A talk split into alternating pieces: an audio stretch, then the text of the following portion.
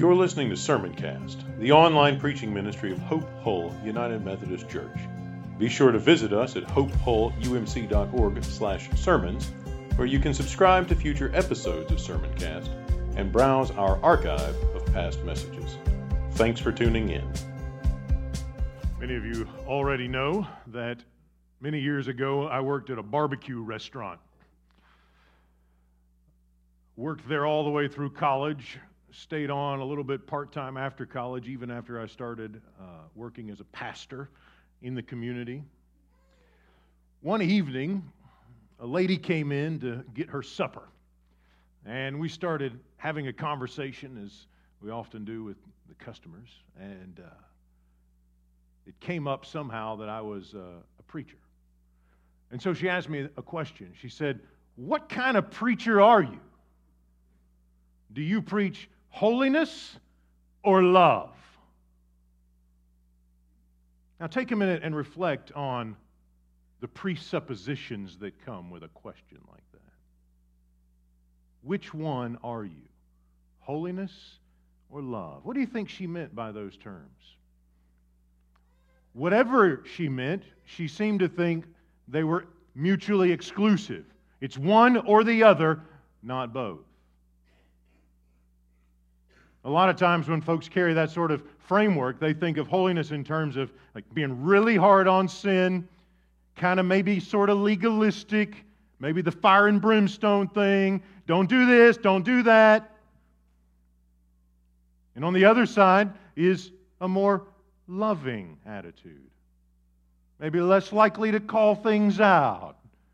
Err on the side of just a softer take on sin and ethics and expectation. And just let's just accept everybody and be loving.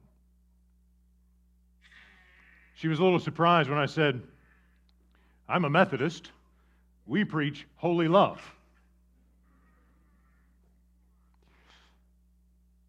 Surprised because when we've been at our best, the Methodist Wesleyan tradition, at our best, has been able to hold together these two major themes that show up in Scripture that point and reveal the character of God, which most people, or many people anyway, take to be very different and mutually exclusive. You're either going to bring down the hammer or you're going to sugarcoat. The problem with that distance between holiness and love is that's not the way the scripture talks about it. The Apostle Paul takes holiness and love and wraps them together, integrates them, and interweaves them at the end of 1 Thessalonians chapter 3. May the Lord make you increase and abound in love for one another and for all. Verse 12.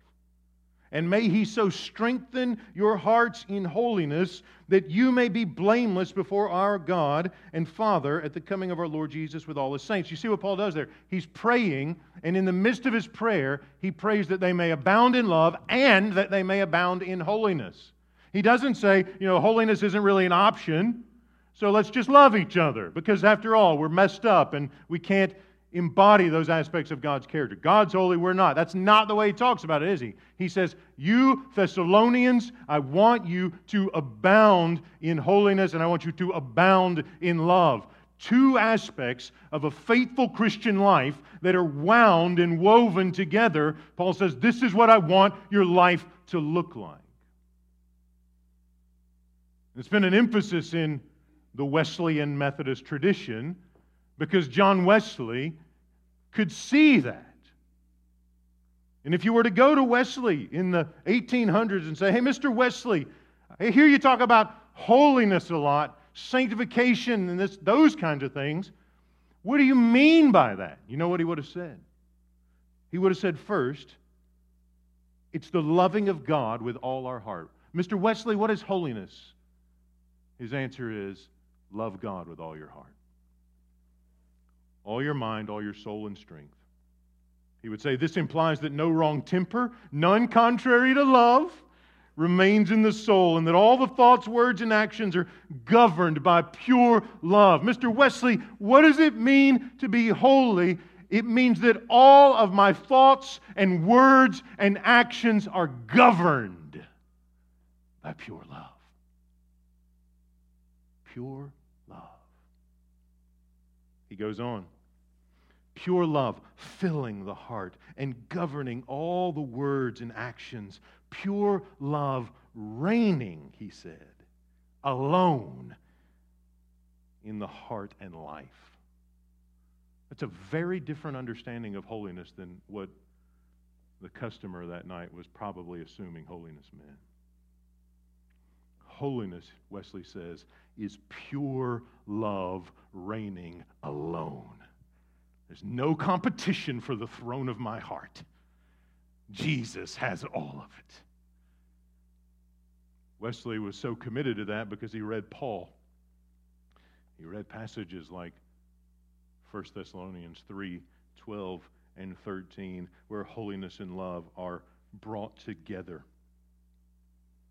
Wesley understood that God wants his people to be holy because he read it in the scriptures. He understood that God wants his people to be full of love. That's what that means because he read it in the scriptures. He understood that these are not in competition, rather, they are the same thing. The one goes with the other. They're not mutually exclusive, it's both or neither for Wesley. May the Lord make you increase and abound in love. May He so strengthen your hearts in holiness. The Apostle Paul wants the Thessalonians to grow in those two aspects of God's character. They go hand in hand. And that means the bottom line for Paul is that true holiness is holy love. True holiness is holy love. And the first Methodists believe that God raised them up to declare that good news to their neighbors and the nations.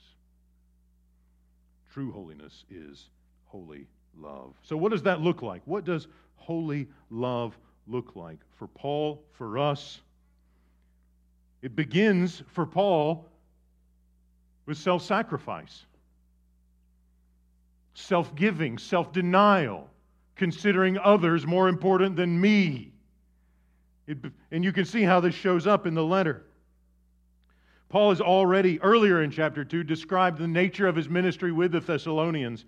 He's reminded them of how he came to them and he poured his energy into their community and, and he worked so as not to be a burden to them and he, he cared for them as a, a, a parent to a child or a nurse to a patient. It's just this over and over self sacrifice, self giving love. And all of that after he had suffered for preaching the gospel. He had been persecuted and wrongly imprisoned and flogged in nearby cities. And, and when he showed up in Thessalonica, other believers were physically assaulted because Paul was around and they had showed kindness to him, and Paul was preaching the gospel and they had associated with him. So even after he had suffered, he still denied himself. He didn't run off to seek shelter, he didn't run away from the danger. He threw himself in full bore all the way because holy love means self sacrifice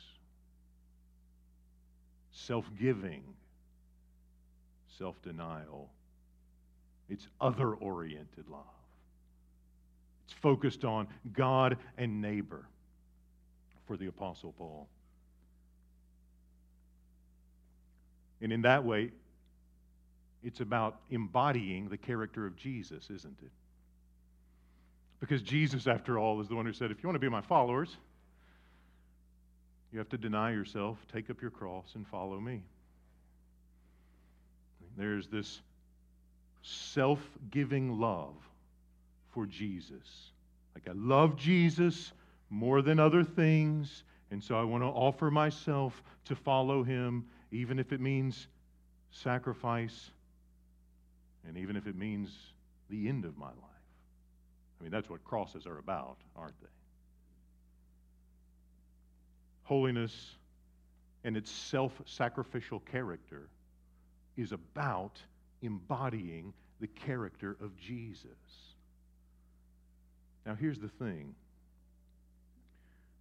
the question is whether we believe Jesus' grace is powerful, powerful enough to reproduce his character in our bodies. There's a lot of people kind of say, well, hey, preacher, that's kind of a neat story. Sounds really great, but I know myself too well. There's no way I could embody that kind of character.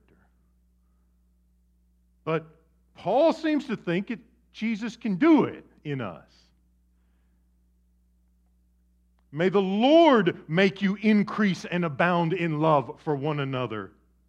May He so strengthen your hearts in holiness that you may be blameless before our God and Father at the coming of our Lord Jesus Christ. For Paul, this isn't, all right, I'm going to follow Jesus today. I'm going to give it all I got. I'm going to try harder, and I'm going to, I'm going to identify things in my life that aren't like Jesus, I'm going to work really hard. I'm going to, I'm going to get sanctified. For Paul, we've given the, wrong, the right verb to the wrong person. Don't give it to me, give it to Jesus. It's the Lord Jesus Christ who makes us abound in love. He is the one who makes his people holy. And that's why it's a work of grace. Then the question is simply this What's more powerful? My sin or His grace? What's bigger? My sin or His grace?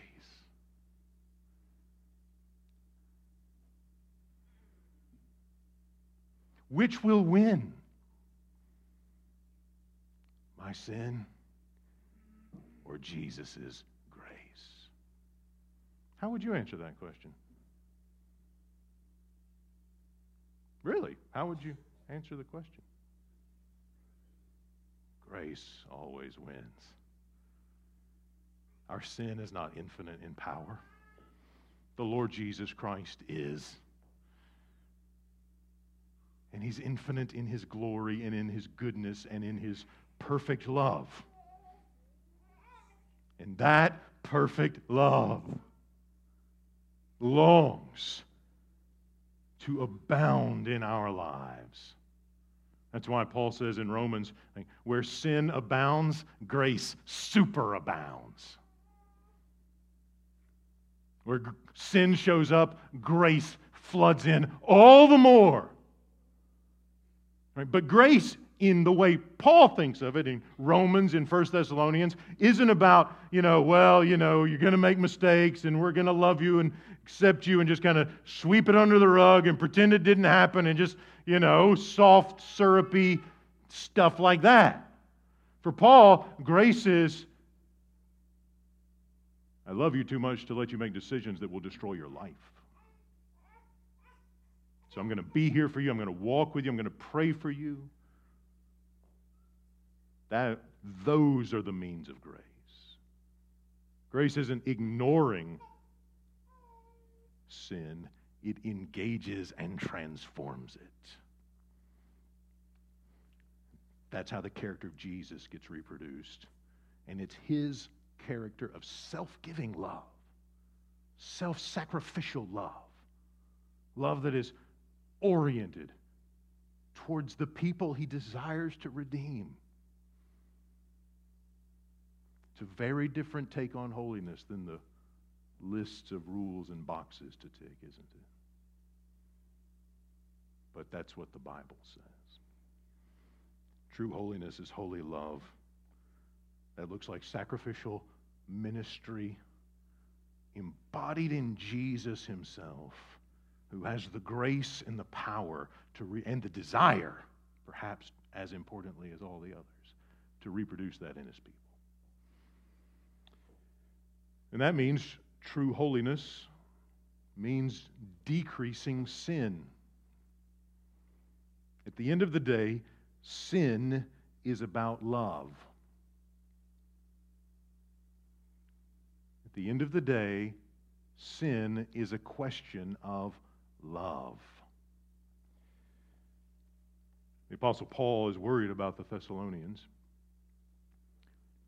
He says he wanted to come to them again, so he visited, started the church, moved on to other places, heard that they were suffering, wants to go back and check on them. Verse 18, chapter 2, verse 18, we wanted to come to you. Certainly I, Paul, wanted to come again and again. We longed with great eagerness to see your face but we were blocked. Therefore, when we could bear it no longer, we decided to be left alone. He's in Athens, Greece, and sends Timothy. He's got this kind of cohort of people on his ministry team. Paul says, Timothy, you have to go back to Thessalonica. I'll stay here in Athens, but you go check on them, see how they're doing. I've heard that they're suffering, and I'm worried, Paul says, that the tempter the Satan has tempted them and that our work has been in vain. He means he's worried that they've fallen away from the faith.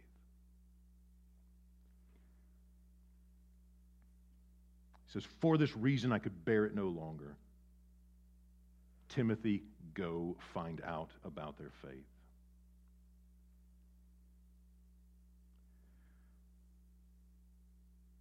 Paul wants to make sure that they are persevering.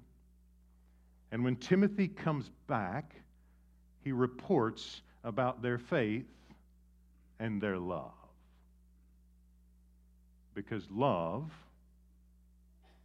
sin, is a question of where our love is aimed. The Thessalonians are persevering because they love Jesus more than the alternatives. And what are the alternatives? Well, they could cave to the pressure, they could give in. They could say, Enough is enough. I'm not going through this anymore. Back to the temple of Zeus. like, forget Jesus. We're going back over there so they'll leave us alone and stop putting on the pressure. The question is about who do we love more? Do I love Jesus more or do I love something else more? Do I love Jesus more or do I love my sin more? And here's the thing, friends, right? We cannot love Jesus and rebel against him at the same time. I mean, think about it. Right? If I'm loving Jesus, I'm not going to be coveting my neighbor's stuff.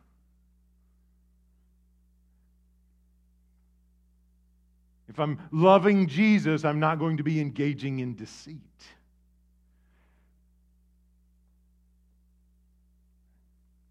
I mean, pick anyone. If I'm loving Jesus, my heart is not going to be filled with malice towards another person. If I'm loving Jesus, my heart is not going to be filled with greed. If I'm loving Jesus, I'm not going to be making choices based out of my self interest, but out of my love for Jesus. We have to stop loving Jesus to start sinning. I mean, that seems to me very straightforward. Like if my eyes are on Jesus and I'm chasing after him and I'm surrendered to him, his love is going to be abundant in my life. And if I take my eyes off of him and put them on some idol, whatever it is, could be my career, could be my entertainment, things that are okay in their place, but when they become something we worship other than Jesus or more than Jesus, we have to stop loving Jesus to love those things. All right, sin isn't just about breaking the law or something. Sin is about saying, Jesus, I love that more than you. So think about that next time. You find a heart tempted and pulled away. Who do I love Jesus more right now, in this moment? Or who do I love more right now in this moment, Jesus or me? The way we answer that question will be a very, very, very accurate diagnostic about our holiness. If we are loving Jesus, we will be sinning less. If we are surrendered to Him, we will be sinning less. And friends, this is what the gospel is about. Right? The Lord Jesus Christ did not merely die so that we could be forgiven and live the rest of our lives doing the same thing that he needed to die for. Jesus did not die for us so that we could keep sinning. I mean, how ridiculous does that sound anyway?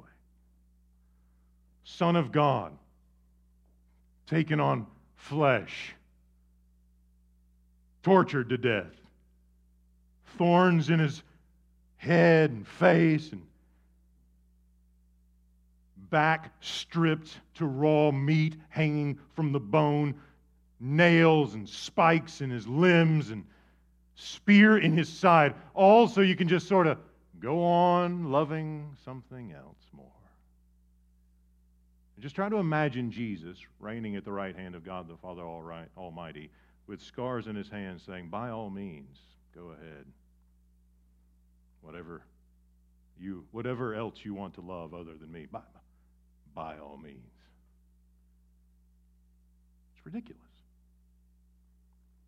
Jesus holds out his nail scarred hands to say, I've not only come to forgive you, ah, very much I've done that, but even more so, I've come to set you free from the darkness, free from the habits, free from the destructive patterns free from the slavery. I've come to set you free so that your life doesn't have to be marked by deception and greed and malice and, and covetousness and all of these things that no one enjoys because it's slavery and damaging to us and our people we love. Jesus says, I didn't suffer so you could stay in that condition suffered so you could be free. Brothers and sisters, Jesus died to make us holy. And he was raised. And now the resurrected Lord offers his spirit to dwell within his people so that our love can be oriented in its fullness towards Jesus who loves us and gave himself for us. The gospel is about holiness. Holy love means our love is oriented to Jesus and not to the sin in our lives. And that, friends, means that holiness is ultimately about joy and wholeness and flourishing, about a life well lived, because it's a life lived in Christ, a life where our affections, our passions, our loves embody and project and magnify the passions and the loves of the Lord Jesus Christ. Empowered by His Spirit as a work of grace. Holiness is about more joy. Listen to the way Paul talks about it. Verse 9, chapter 2, verse 19. What is our hope or joy or crown of boasting before our Lord Jesus at his coming? Is it not you? Yes, you are our glory and our joy. Paul has given his life sacrificially in ministry and in love to the Thessalonians, and it is a joy to him. the fruit in their lives, the faithfulness they exhibit is a joy to Paul. Some of you parents may have had an experience like this with your kids. You work hard, you do your best, try to raise them right. And then they do something, and it makes you proud. And You have that sense of the sacrifice was worth it. Joy. Pastors get to experience this from time to time. To see a life change, to see someone take another step, to see Jesus work in the lives of the people in the church in a way that launches them forward. You are my joy.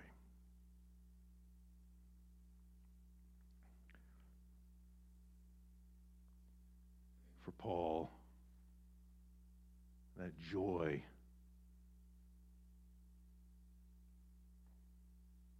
is the heart of holiness. Chapter 3, verse 9 How can we thank God enough for you in return for all the joy we feel before God because of you? self giving love poured into the mission of Christ in such a way that a church bears fruit and faithfulness is a gift of God that issues forth in joy. It's like holiness isn't about bringing down the hammer, friends. It's about cultivating joy. One of the great lies is that God has a list of expectations that He wants to use to take your fun and spoil your game and steal your joy. In the Bible, God is not the killjoy. In this passage, God is the one who gives joy. He's the life of the party. Who's the killjoy? I wanted to come to you again and again, but Satan blocked our way. The demons of hell would have us believe that God doesn't want us to have any fun. The fun is with them. Do whatever you want. Satisfy yourself. Give in to the temptation. Look out for number one. The enemy is the one who keeps Paul from the people who are his joy. Satan is the cosmic killjoy. The Lord Jesus Christ, the Holy Spirit, God the Father Almighty offer us unparalleled, unhindered joy, abundant and unmeasured. And we run from it, don't we? To other things, to silly things, to ugly things, to dark things, deluded by the lies that those things will satisfy. Us.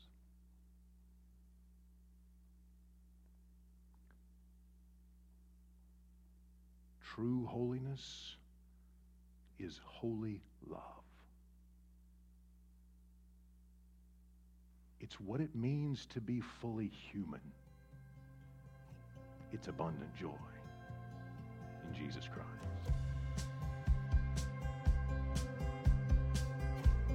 You've been listening to Sermoncast, the online preaching ministry of Hope Hull United Methodist Church. If you enjoyed this message, consider sharing it with a few friends.